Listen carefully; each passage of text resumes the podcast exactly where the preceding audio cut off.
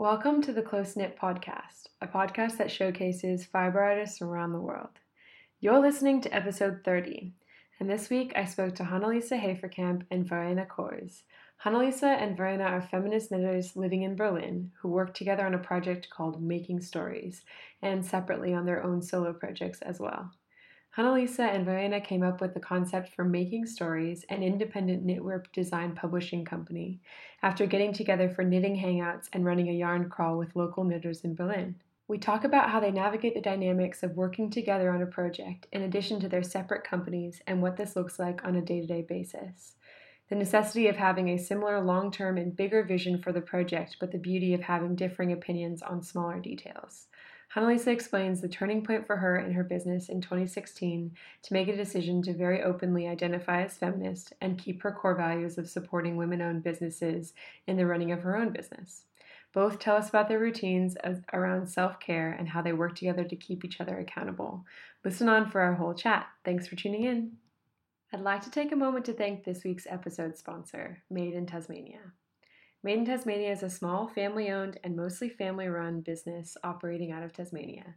They work with Australia's oldest wool mill, Waverley Woolen Mills, to weave colorful bed throws from Tasmanian sourced and processed superfine merino. I personally got a chance earlier this year to tour the factory and see how it's all made, and it's bloody cool. The wool comes in greasy bales and gets processed up at Waverley right down to the dyeing and the weaving.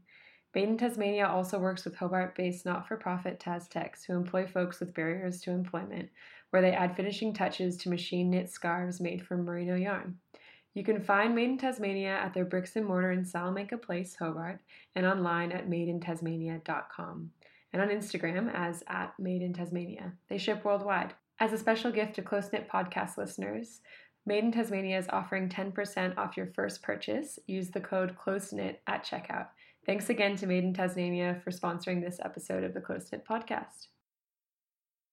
Hey, it's Ani of Close Knit, and I'm here with Hanna Lisa and Verena Cohrs. Hi. Hello. Hi, thank you so much for having us. Yay, we're so excited. Thanks for being here. I know, it's so cool because I've Skyped you guys before when you've been in your separate house. Like we've three way Skyped Yeah. and you've both Yeah. been at separate houses. And that was really nice. But it's really nice to see you both in the same room on the same computer screen. it's really good.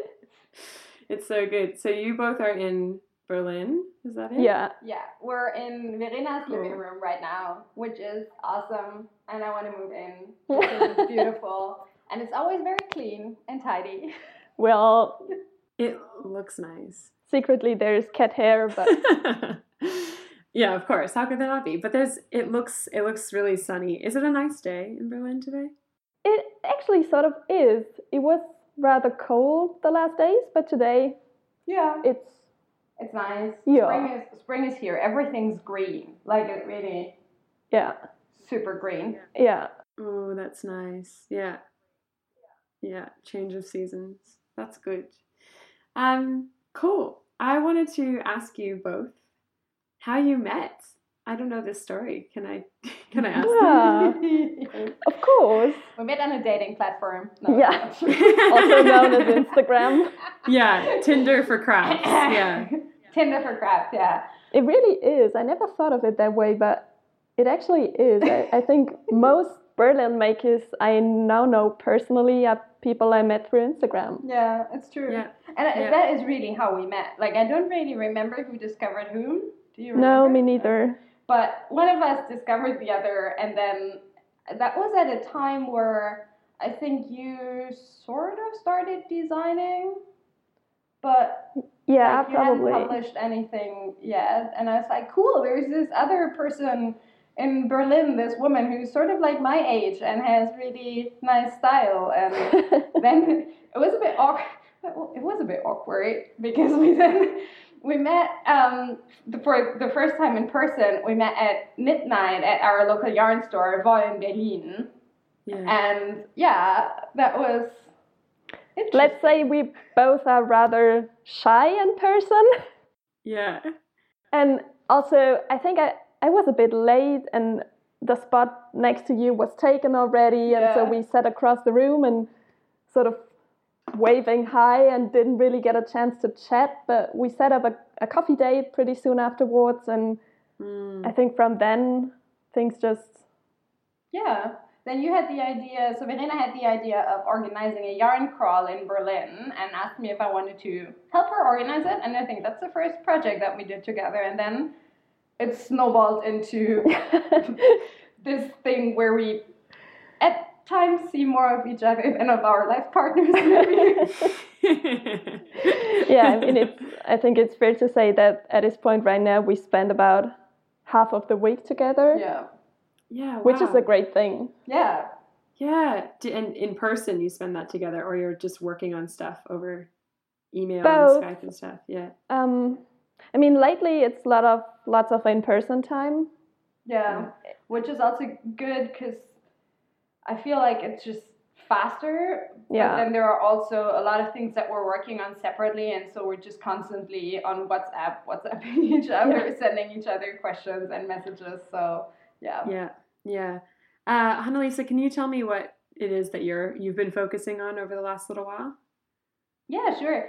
So, um, over, let's back, backtrack a little bit. I've been working for myself as a freelancer in one capacity or another for about one and a half years now. And over the last, let's say, six to eight months, three things have really crystallized that I'm doing. Um, one thing is what Verena and me are doing together or co founded together, which is Making Stories, which is an independent knitwear publishing company.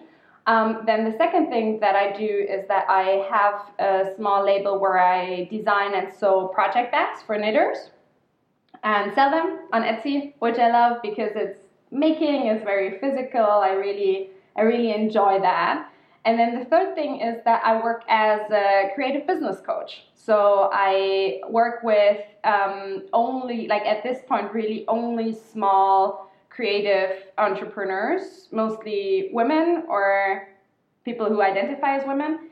And um, I work with them on setting up their business or if they've been in business for a little while, how they can grow things. You know, there are always certain challenges, except, like, especially for example, if you're a super creative person, you might have a little bit of trouble with how to set up your finances or everything that has to do with how to plan your day. And I'm just there to help with that. And Yeah. yeah. Yeah. And she's so good at it. I mean, she's we, we so work. good at it. Yeah. Yeah. Thank you. That just I love it. Like I love I meet so many amazing people through that. It's just Yeah. it's ju- I'm always I'm I'm so ins- it, it feels a bit selfish because I'm so inspired after every single coaching call that I do. I feel like I sh- shouldn't even be charging for that. Mhm. Yeah. But I think that that's like this beautiful thing about the ways in which people are conducting business today, presently, or can like have the opportunity to conduct business is this thing that you can you can find this thing that like makes you come alive and then you can go do that thing and it actually Yeah. brings value to other people as well. Like um like Verena was saying she's really good at it. Like I was looking at my the notes. So funny story. The conversation that Annalisa and I had a like probably a couple months ago now, we had like an accountability call and um, talked about what I wanted to be doing. And one of those things was podcast sponsorship. And um, afterwards, Hanna Lisa sent me uh, like an email with all the things that I should do and like the, the follow ups and stuff. And like I've I was at work one day and I work at a shop that has a register, like it has a, a receipt printer. And I was like, oh, I'll just quickly print that out. And I accidentally printed it instead of like to the regular printer, I printed it to the receipt. But then I was like, oh, that's perfect. It's like just about the size of a piece of paper. So I just stapled it into my notebook and like wrote all the all the notes around it, being like, need to do this, need to do that. And I was finally looking back at it going, she'd like written out this beautiful, like, okay, this is the thing that you said to me and then these were the tasks that came from that thing. And i was like oh she's such a goddess. Like this is like exactly it's ex- exactly what you because you just sometimes you need that other voice to say yeah it's a good idea. Here are ways that i think you could start like here are some tasks i think you could start doing to make it happen. And like it's it can be so hard to see that yourself. Yeah, and I also think it's something uh, that a lot of us who are doing work in this creative space that we're in, like we're working alone a lot of the time, at least a lot of people that, that I'm in touch with, you know, and it's hard. We're working yeah. through so much self doubt and so many questions in our own head, and then just having someone there who's like, yeah, you know, it's a really good idea, and who's a little bit sort of the cheerleader that you need mm-hmm. at your side sometimes. I think it's just really important because life is hard and running and like running your own business is hard. So yeah. Yeah. Yeah. yeah. So Verena, how long ago did you guys get together to do making stories? When did that start? Oh, that's a tough question. Like Annalisa mentioned, the Yarn Crawl was the first sort of business collaboration we did, and then I think it was um, maybe half a year ago now. Yeah, I think like October last yeah. year we started planning the first book. I think yeah, Woods is going to come out in November, and I think we've been like at, at the point when it's going to come out, we've been working on it for about a bit over a year. Yeah. So yeah, October, November. That's when we started working on Woods, and on and I think it sort of started off with the idea of Woods, and then slowly developed into everything that we now want to work on with making stories. Of, just taking over the world. Yeah. Little side note. Can you tell me more about that? Yeah, I mean we we really we really enjoyed everything that had to do with Woods and it became clear pretty quickly that we wanted to do more publishing stuff and um, as we just announced, we are working on our second book, which is called Breeze, more of a summer edition. It's going to come out in April. And um, we're currently thinking towards including different different sorts of publications, like maybe online publications yeah. and just different. We want to publish. There's so many gorgeous yarns and patterns, and we we want to be the people who bring them together and publish um, publish things that knitters and makers will want to see. Yeah, I think sort of when we the first book really was was sort of an an experiment almost of think of seeing if we first of all if we would like if we liked working together if it actually worked um, and it was a mm. very I think the way that we set it up was very non-committing like mm-hmm. it would have it, it can stand on it on its own you know uh, but then I think we both very quickly realized publishing is really something that we both enjoy. Like working together with so many amazing makers and making them shine is just something that is it's it's much needed because there are not enough people doing it. Um, and it's something that i think we're we both love. Um, yeah. and so out of that we said well making stories is not only the publisher of the first book but we're going to make it an knitwear publishing company where we'll publish our own books and then potentially other sort of books where we are not as involved as we are right now. And then maybe it's not only books, mm. but maybe, as Verena said, online publications. And then we do have, can we talk about it? Can yeah, sure. So because there are really like, I think if we're if we're thinking about the the future of it, there will always be the making stories, the publishing part of what we do together. Like the own books publishing? the, like the book publishing part or or like design publishing part. Um, but what is what at the like what became the core of making stories or of our work together is also that we have this opportunity of working or of of building a business that is really fundamentally deeply rooted in our values and in what we believe in and we can make a difference in the world by doing that. And when we started thinking about how can we use this, how can we use it, this sort of this thirst for showcasing amazing makers, for supporting female businesses, for supporting transparency and honesty and kindness, it became clear to us that there are a lot of other ways that we could do that. You know, like a lot of people um, can like okay I need to be very concrete. I'm not very good at like cloaking like, it. We, we want to do more to we want to do more to showcase, for example, the yarns and, and yeah. the designers than just publishing them. We wanna we wanna make them available to more people. Yeah, exactly. We wanna essentially what we're thinking about is having an online shop, a curated online shop where you know everything that you can buy there is curated. It comes from businesses that have the same ethos, the same values that we want to promote. And Yeah. you can trust us in only selecting businesses that are fair, that are transparent, that are open, that are women friendly. Um, Sustainable. yeah. Um, so it, it's it's still I think it's the biggest project we've tackled so far, and it is of course uh, it's still in the works, and it's probably always going to be a work in progress. Yeah.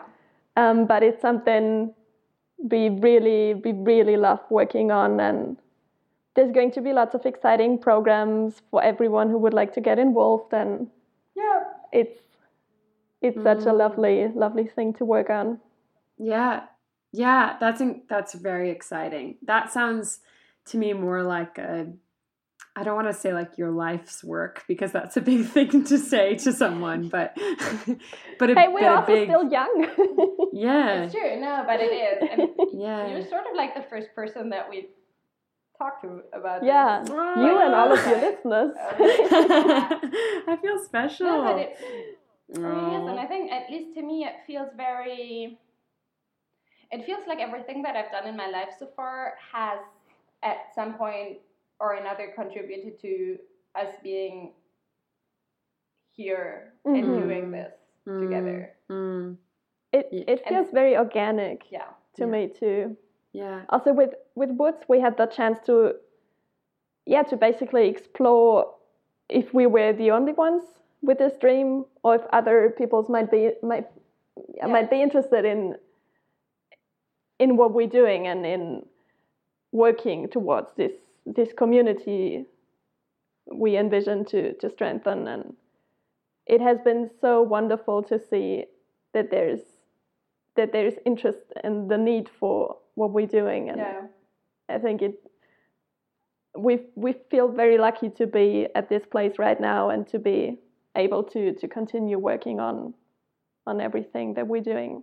Mm, absolutely. Absolutely. There's such a there's such a thirst for it and to be the person or the people who kind of like bring that all together in a really clear and succinct and special way for other people I think is really key. Like we really need the fringe associations, the you know, the people out there who are like doing the work to to put to put it all together and to to be very kind of um generous in their knowledge and in their you know it's like Annalisa and I what we were talking about last time it was just like I think of myself as a cheerleader like I just want to shout like I want to shout from the rooftops about like amazing people who who many like mo- most of the time are female identifying which is to me even more exciting to kind of be in this really radical space of like a bunch of really cool femme makers Yes. Mhm.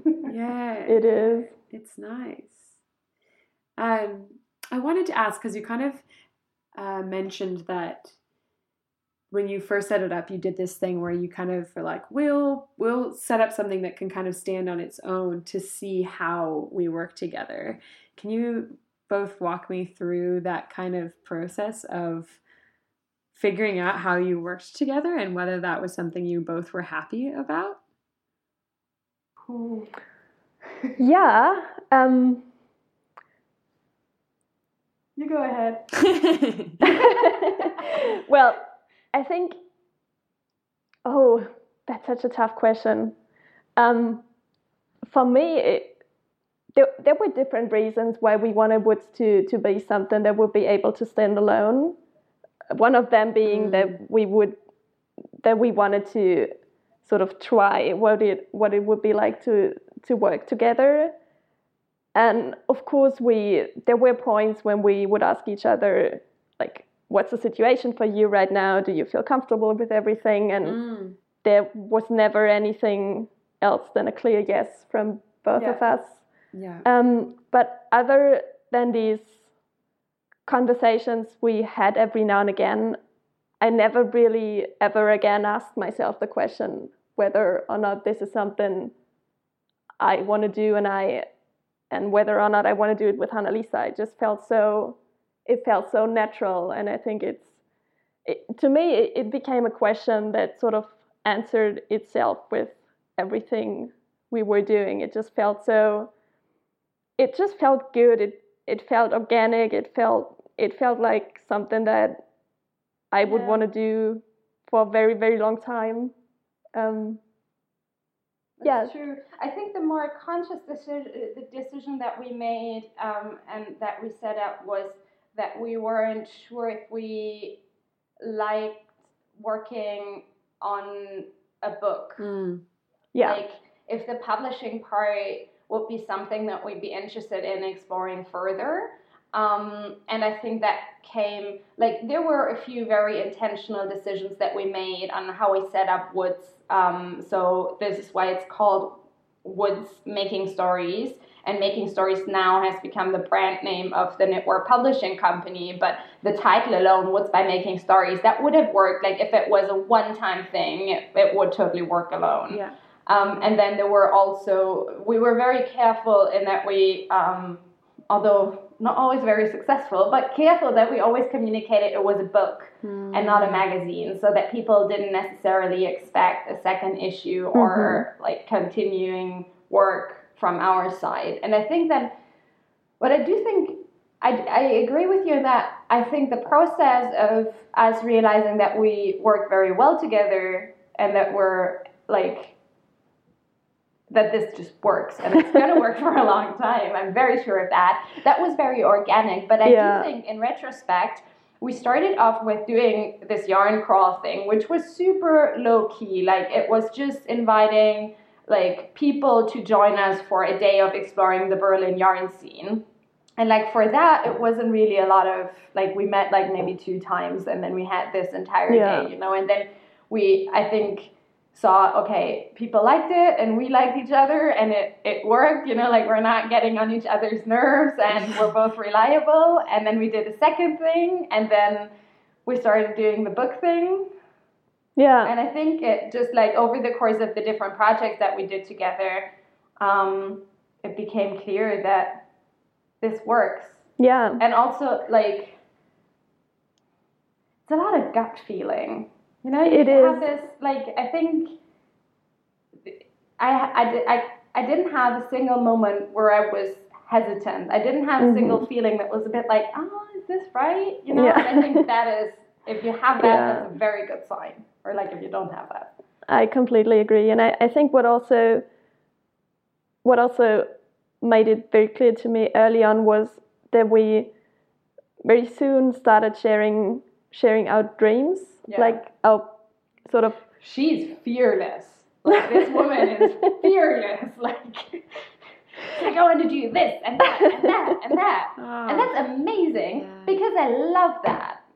yeah, and and it it became clear that we sort of envision the same things, or Yeah. not always always exactly the same, of course, because we're still two different people. yeah.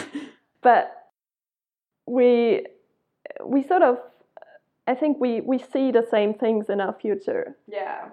And I think we're both not scared, and that's something, not scared of dreaming big. And Mhm. it's something that I really, really appreciate in Verena. Is really, Aw. I've never met anyone who's as bold as she is. That's good. Yeah. That's so beautiful. Aw, now I'm crying on the podcast. Have there were there any instances though where your your like ideas of what you might do were really divergent and you had to kind of you had to I don't know navigate that? Yeah. yeah, definitely. I think um, in my head at least, I'd say we agree on the big picture, but when it comes to details, um, like ah, this is random, but selecting the designs, for example, was one of the more difficult Mm. tasks, and then selecting yarn colors and Yeah, I think it is really, but I think that is good. I think Yeah. that's also what makes us good as partners because we Mhm. do agree on the big picture. We know where we want to go, but we both see different paths towards the same goal. And I think combining that is is is just a really good thing. So yeah, there were definitely times during deciding which designs we were going to take in the first book, or also graphic design. um, graphic design things like Yeah. coming up with um, with a style for the book and the brand, and like Mhm. now even more physical, like layout. Like how is the book? How should the book look like? Yeah, We do have discussions. we do, but always, always ones that still feel like there's never any bad, bl- bad blood between us or Yeah. anything. We we can always find an agreement, yeah, it's true. Yeah. and yeah. a- at least I always feel grateful for for having different opinions Yes. in a team. Yeah. Yeah. It's important because if you agreed on everything, you might, I don't know, it's one of those like, you might be a really niche kind of thing that like, Yeah, oh, we Yeah. might both really like this, but what about everybody else? It's almost nice to Yeah. have this other voice of like, no, actually, I think that looks kind of clean, like too clean, or that looks sloppy, and we should try this or something Yeah. else, which is good. Um, and I think I you- learned so much from you. yeah, Sorry. yeah. No, no, no. I just was gonna ask if you um if you actually do the design element stuff between the two of you, or if you guys get somebody in to do that. You mean the graphic design of the book? Yeah, yeah. Oh no, we have an amazing graphic designer. Yeah. Like this Yeah, was one cool. of the very first things that we knew we wanted to give to someone that that we trust. In addition Yeah. to photography, photography is also going to be doing, and that is something. Also, we're um, so we're working with a graphic designer who's based in Berlin. Her name is Vivian Kvitka. She's amazing. Shameless plug. If you ever Yeah. need any design work, she's great. Link to her in show notes. Yeah, yeah, yeah. Yeah. Yeah. um, and um, like come, circling back to something that we touched upon earlier, that like having the chance of building a business where every single decision that we make is based on the values that we have, also really ties into selecting who we work with. So for us, it was really, really important that we um, chose women or female identifying um, people or feminist businesses um, to work with us. And Vivian is really one. Vivian is kick ass. Like Mhm. she's a powerhouse, um, and she does all of our graphic design. So most of the things that you you see from us um, online are in one way or the other influenced by her or made by her. And she's also doing the entire layout of the book because I think with like we wouldn't be able to do it. no, we yeah, wouldn't. yeah, yeah. Yeah. Well, but it's so good that you both were able to say this is an element. These are elements of this process that are going to be better suited having somebody else doing them. Because I can imagine that that would be a tough task to kind of go. Well, we have this limited budget. We have this, you know, like how how do we Yeah, justify yeah. spending or and all of that. Um, you crowdfunded the book, right? Yes. Yeah, the first What- one. Yeah. Yeah. Can you talk us through? Yeah, sorry, through um, you crowdfunded Woods. Can you talk us through what that process was like? A lot of coffee and not enough sleep.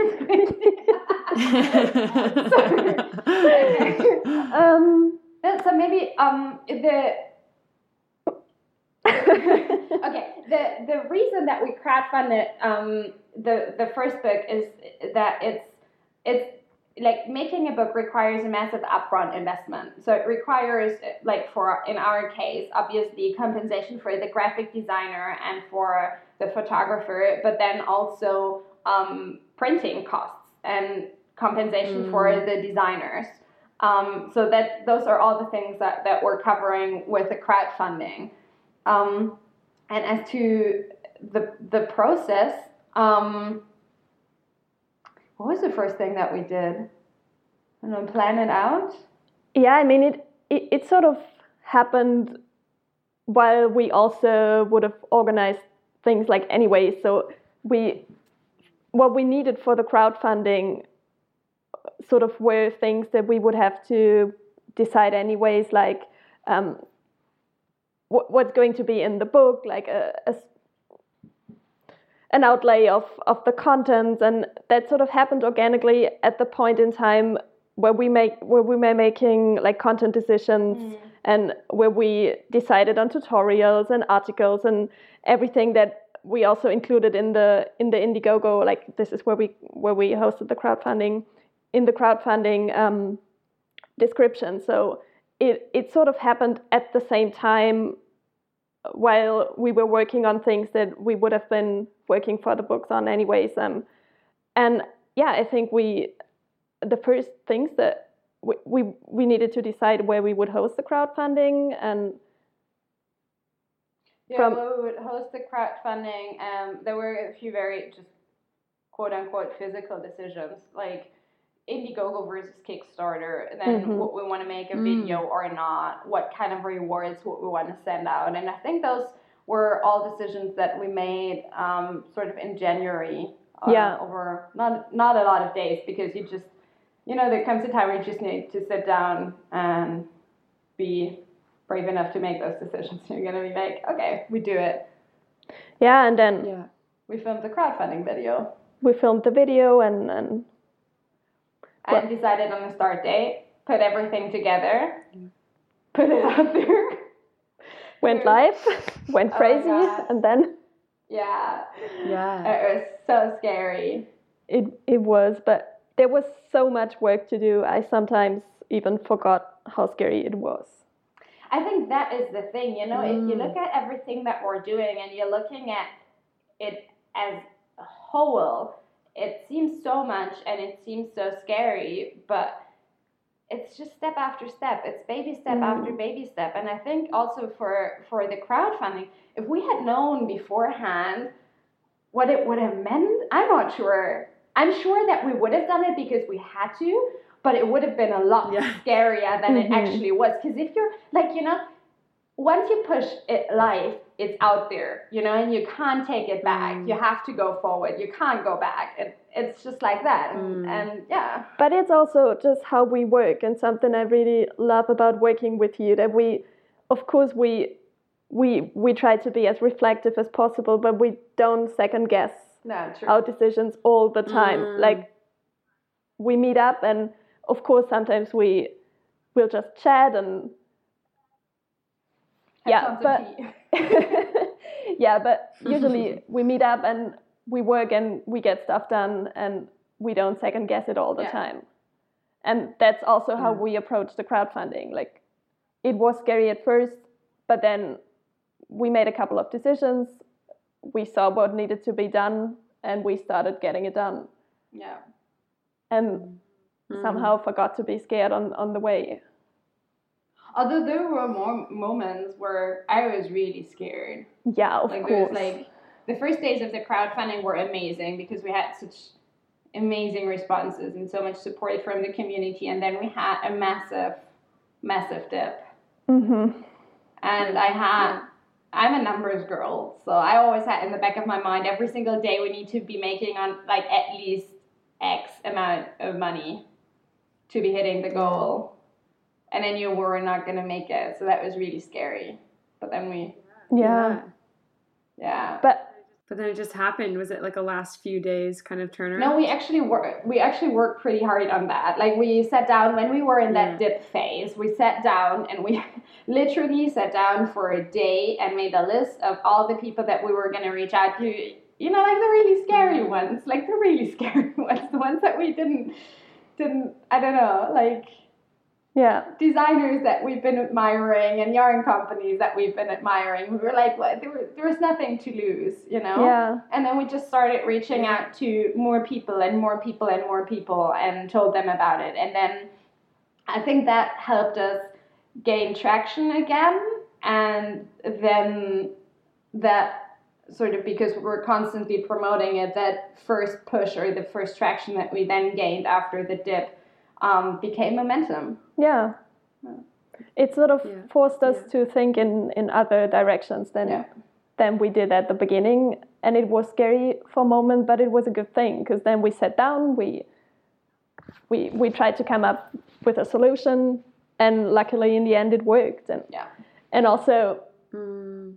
also another reason why we decided to crowdfund Woods is that we wanted to see how people how people react to it, how people Yeah. how how people how yeah, how many people are going to be interested in the book, how how are going to how are people going to respond then yeah, we we just feel super lucky that it worked out so well in the end.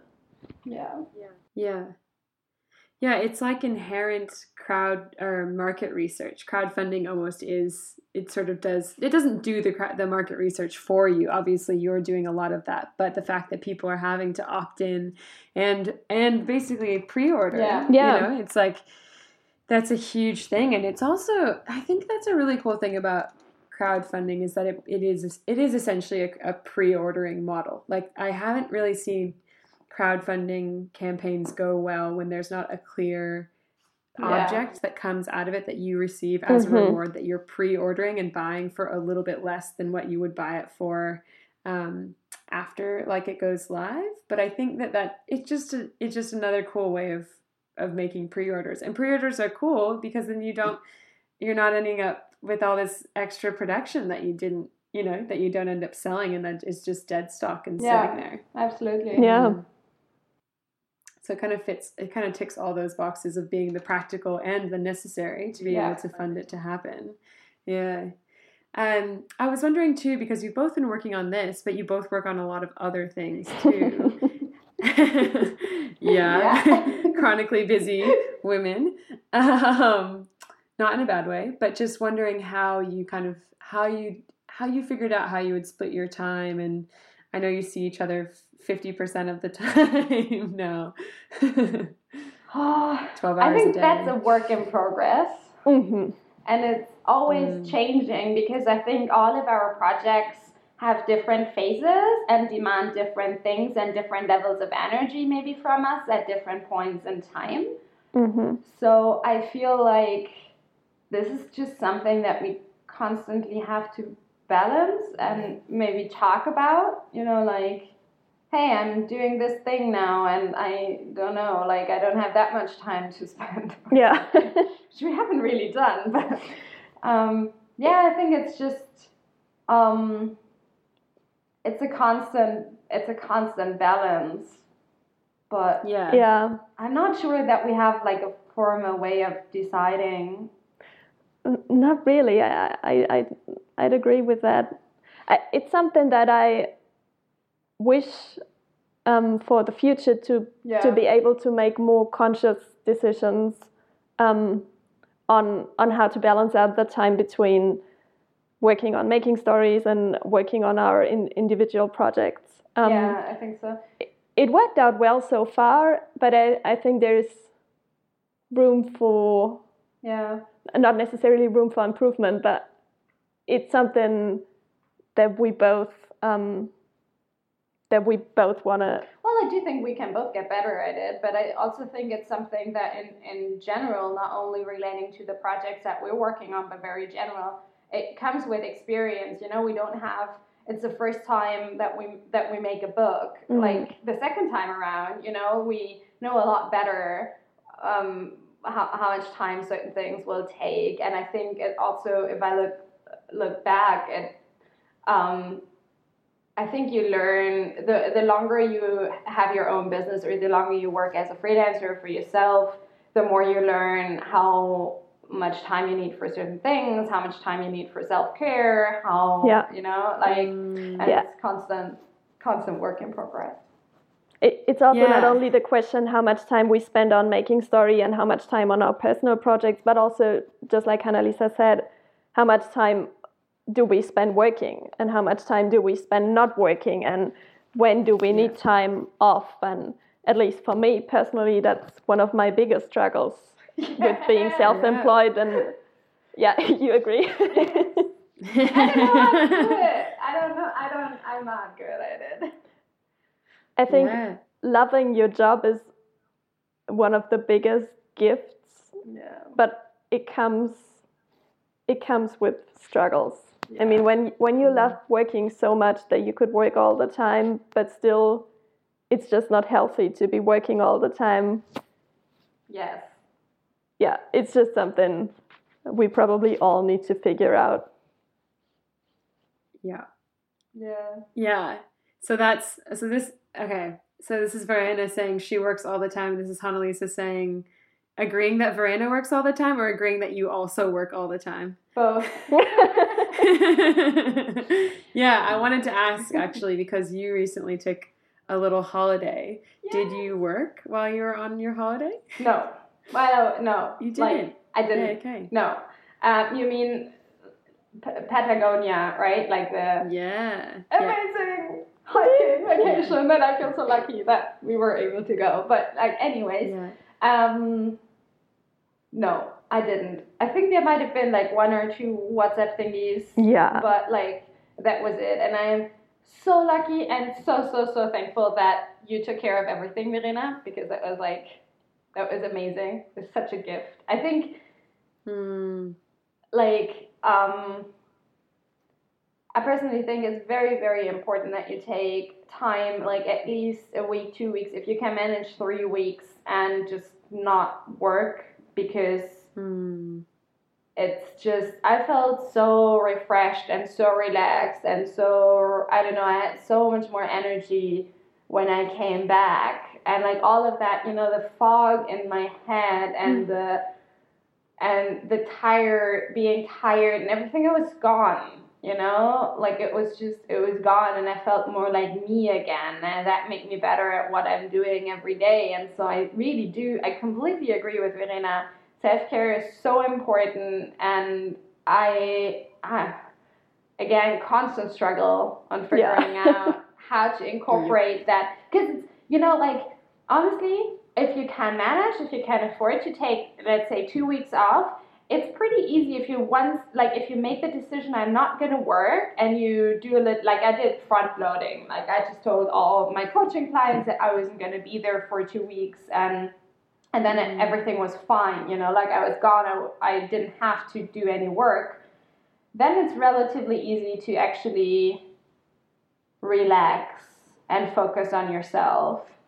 I find it hard to understand what self-care means for me in my day-to-day.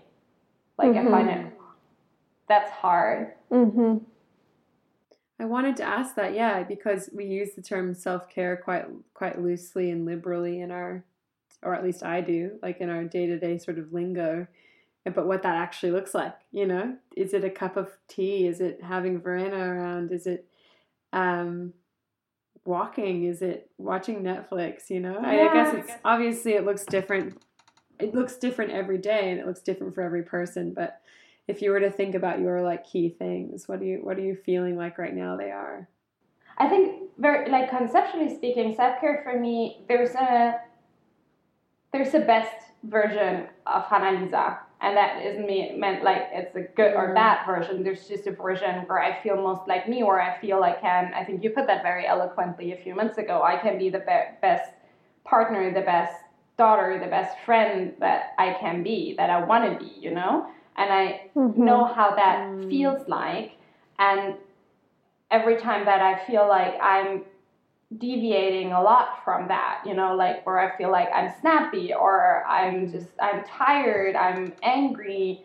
I know it's time for self-care and and that can take on many different forms for me. Right now it's a lot of reading. Like i've always loved books and i recently got a library card again and i'm so excited about that and just like Yeah. yeah well, that is just really something um, that i really really like and i also rediscovered like just trying to make time for going out into nature which is kind of hard because i love going on long exhausting day hikes and there are not a lot of those here in Mhm. berlin like, there are a lot of parks but you can't really go on like Mm-hmm. a day into the Yeah. mountains not gonna work i think those are the two most important things for Mhm. me Yeah.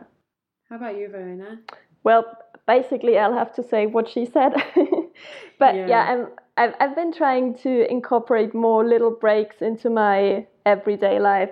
Just very recently, um, it for me it can it can be different things. It can be um, it can be a lo- long soak in my bathtub, or what I love most, I think, is is maybe taking myself out to lunch, having um, doing a walk um, around noon. Like Hanna-Lisa and I recently took a long lunch break, um, went to grab lunch, went to the library, um, took a couple of knitting books, and just just something to just something that makes me that allows me to think of something else than work, something that I really consciously um, see as off time, and I'm still experimenting with um, with what that can be and mean for me. It, it's also for me. It's also always time spent with friends, like scheduling a dinner with friends, um, something I can look forward to, or a night mm-hmm. with my mm-hmm. husband, of course, and yeah, just just trying to be more more mindful about that right now. Yeah, yeah. I think yeah, I think it's a it's a forever work in progress for everyone, and there's not going to be any right answer or any you know like amount of self care that's the right thing or it's that yeah it's that forever work in progress and it's always going to change and look different and that's just kind of the nature of it i think yeah true can i just say one thing because mm. this is uh, that's what I love about you and about your Instagram posts because they are a form of self care to me. Like every time I see a new post Aww. and I get so inspired, and I'm just like, mm. ah, yeah. No, but it's true. Oh, thanks. Like so many ways. No, it really is. Like I think there are so many. You're so open and vulnerable, and I think that is a huge inspiration for me personally, and I think for all of all of us. Yeah, like, me too. To to be more of that, to show more of that. That's an incredible gift that you're giving to us. Thanks for saying that. It's um sometimes it's scary. yeah. Mm-hmm. Sometimes it's super scary and it's really interesting posting something like that, like a post that's quite vulnerable and often the immediate response that I get from social media is like a lot of people unfollowing and just you know often eventually the the response is quite warm and quite nice and the people who have been following along and want to be there keep showing up or find other people who are interested yeah. in that find me and stuff but it's like I've had a couple of people mention that my vulnerability on the internet makes them uncomfortable and that's why they follow me and I was like, "Ooh, that I, ooh, I'm sorry." And they're sort of like, "No, it's not like it's not a bad. It's like I like the discomfort." And it's just interesting okay. to me because I just don't know.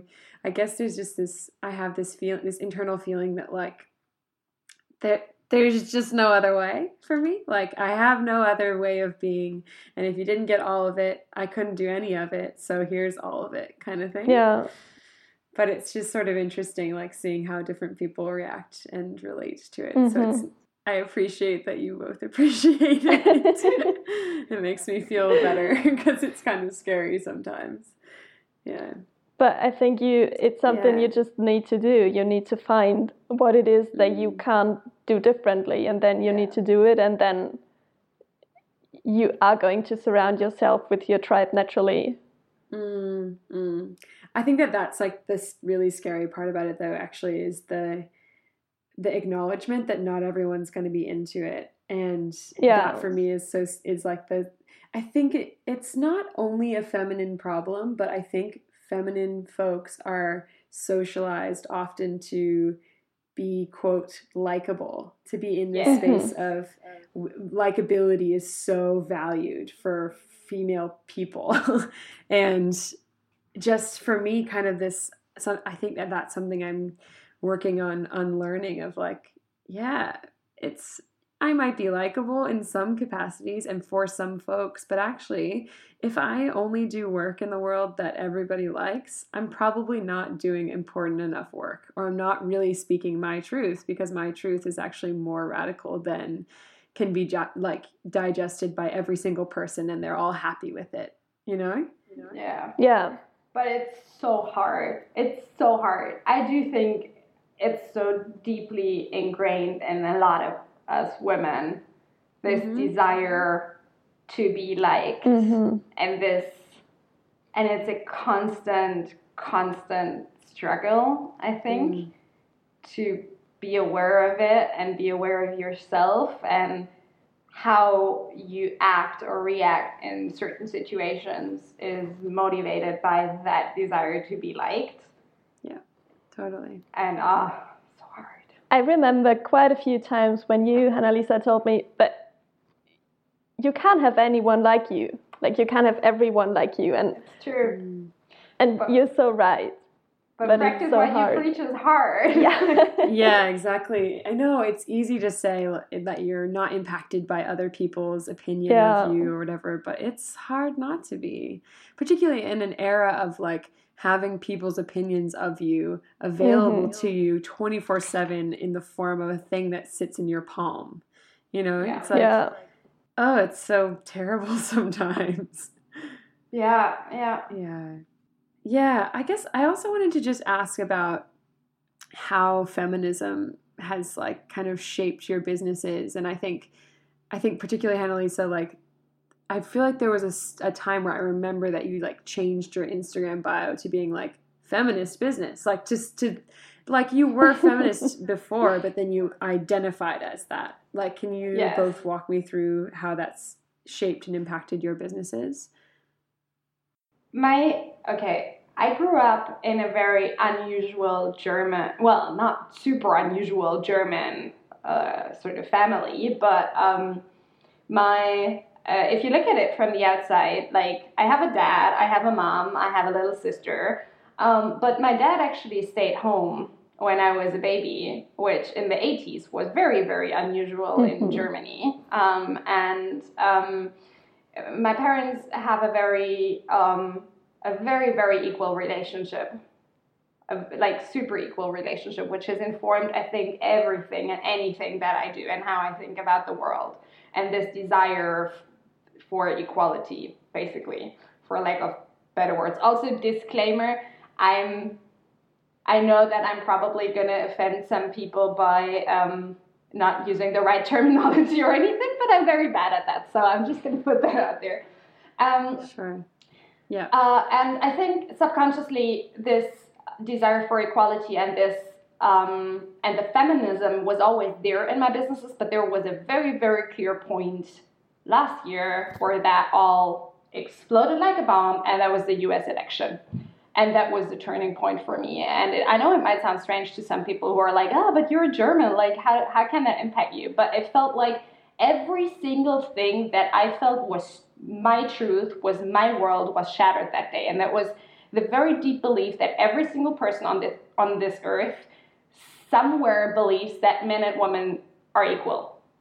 And the results of that election were like a slap in my face that to me felt like there are 40 something percent of people in one of the biggest countries in the world that do not for for whom that is not their truth who believe me to be less valuable than a man. And i can't believe this shit. Like i Mhm. can't i don't want like i can't i can't freaking believe it. Like i can't like and i got angry like i got i'm getting angry now but like i got so i got Yeah. so angry and i got so frustrated and i was like i can't believe it's 2016 and you know this sort of you know this photo you know that's everywhere with this like old lady who says i can't believe we're still protesting this shit Yeah, yeah. but that's how I felt. Like Yeah. that's how I felt, and I was like, ah, I can't believe it. And then all of this anger led to a lot of conversations with my partner, with my mother, who didn't understand my feminism at all. Who was like, but like, why do you have to fight for this? Like things are great. I was like, no, things are not great.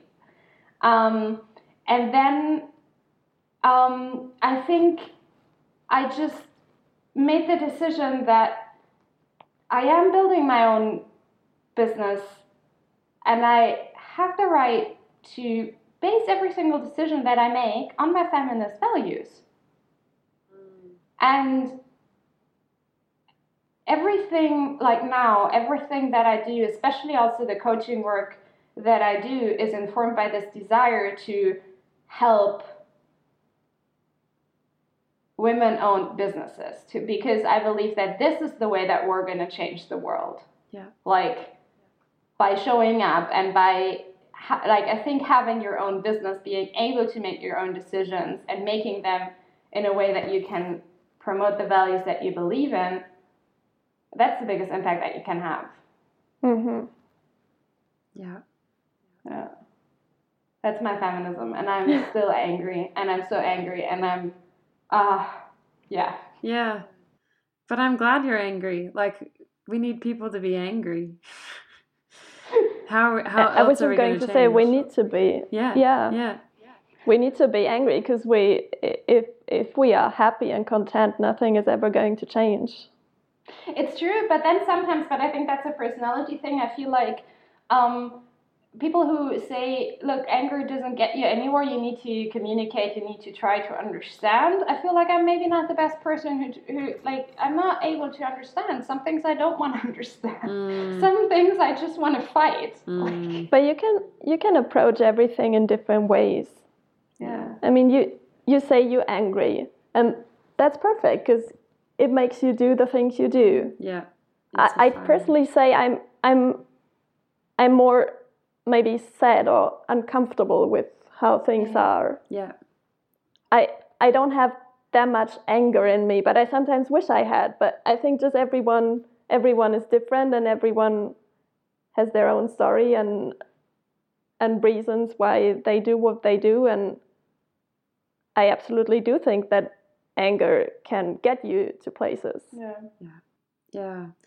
It's cool too when you consider that like I kind of did that with the podcast, which is less of a business and more of a project, but kind of this idea that, like, oh, wait, I just noticed this thing about the podcast that I don't like, which is that I keep asking the same sort of people to be interviewed. And wait, I, wait a minute, this is mine. I get to decide who I talk to. I don't have to, Yeah. like, I get to, I get to choose to stop having the safe conversations just to ask about money, to talk about ethnicity, to talk about feminism. I don't have to just keep doing the safe option. I actually get to do this other thing and and actively seek out folks of different communities to be involved in the conversation. And I feel like that is that is the power there. Like that is the cool thing Yeah. of like, oh wait, this is why we run our own things. Yeah. We get to call the shots. Such a privilege. Yeah. Such a, we're so lucky. Uh, It, it it might sometimes Mm. even feel feel small, but still it's. I think there's so much there. There's so many chan- chances in being able to make these decisions, and it, it's something that Yeah. for us individually and and as making stories is so tied in with our core values that we that we always only want to work with people who share these values and who support the kind of businesses we want to support. And Yeah. yeah, it's just it, it's just like Hanna Lisa said, such a privilege to be able to to decide whom you work with and how you how you work with people. Yeah. Yeah, absolutely. Um, I just have one more question, which is who you both think we should be following in oh the fiber gosh. if you have any, just up your sleeve. It's okay if you don't as well. I just, it's a question I like asking because even though I'm following too many people on Instagram, I always like to get more. And I've been, you know, I've been, um, I've been uh, unfollowing a bit so that I can, you know, not have so much noise in my life, but adding them to my 200 people list. Yay! Very good. like an Instagram cleanse. Yeah, but like, oh, but shit, these are people I really still want to engage with at some point and like want to Yeah. collaborate with, but like don't have the mind space slash Instagram feed space to be able to like adequately engage with them. But to to be able to like have this spreadsheet that's up on my browser at all times to be able to just like add people to and be like reason why I wanted to talk to them. It's like, oh, because they're a badass feminist person or like I thought they were doing pretty work. you know, just like whatever Yeah. is really nice. Anyway, Yeah. that's a side note. I just I- thought.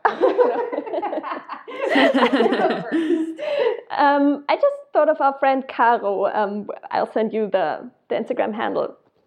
Um, who Yeah, does cool. these beautiful, um, like she she's on Surface. Surface pattern design. yeah, exactly. I, I keep forgetting Oh, what exactly it's called, but she does these amazing like illustrations, and um, she also works at our favorite local yarn um, shop in Berlin, um, where they sell Mm. like project bags with embroidery she designed and tote bags with like prints she designed and um, she she does all these amazing all these Yeah. amazing designs and she's a badass feminist as well and she's just an all around Cool. amazing person and True. I can't wait to see um, to see where she goes with with her work. Yeah. Yeah, awesome. I have a very different recommendation. I completely agree. Carol is amazing. Um, I had um, there's the Instagram profile is called gather underscore here, and it's the name of a shop that I believe is somewhere. in Boston. It's in Yeah. Boston, or it it was it was in it's around Boston. It used to be in not Cambridge, but a neighboring suburb. No, but I've they been there. moved. Yeah. Yeah. you've been there. Yeah. Oh, Yeah. I yeah. found Yep. them through you then maybe because I can't remember how I found them, but Probably. I probably and I just think it's such an inspiration because it's this awesome. Well, I mean, first of all, um, I definitely want to like I want to go there and I want to visit. It's this. How can you best describe it? It's like it's a store that sells all types of craft and art and like finished objects and supplies. I don't even. Okay, I'm probably Mhm. doing the worst elevator pitch for them right now. But in any case, they're a hardcore feminist slash value driven business, and I love their feed because it gives me inspiration on how we can take this into our own work and how, like, both on a level of talking about it, but then also on a level of doing things, you know, like having exhibitions or putting stuff in your store window or you know things Mhm. like that. And i'm always super inspired in how they manage to make very um, i don't know like just amazing work. And and in addition to that sh- be very conscious in deciding who for example who they stock i feel like Yeah. there's always a very good um, understanding of who they're working with and whose patterns, for example, they decide to sell or whose kits. And I think that's just amazing. Yeah. Yeah. Yeah. Yeah, cool. That's perfect. Those are two good ones. I'll um link to them in the show notes. Um I also wanted to ask how we find you both separately and together. Where do we find you on the internet?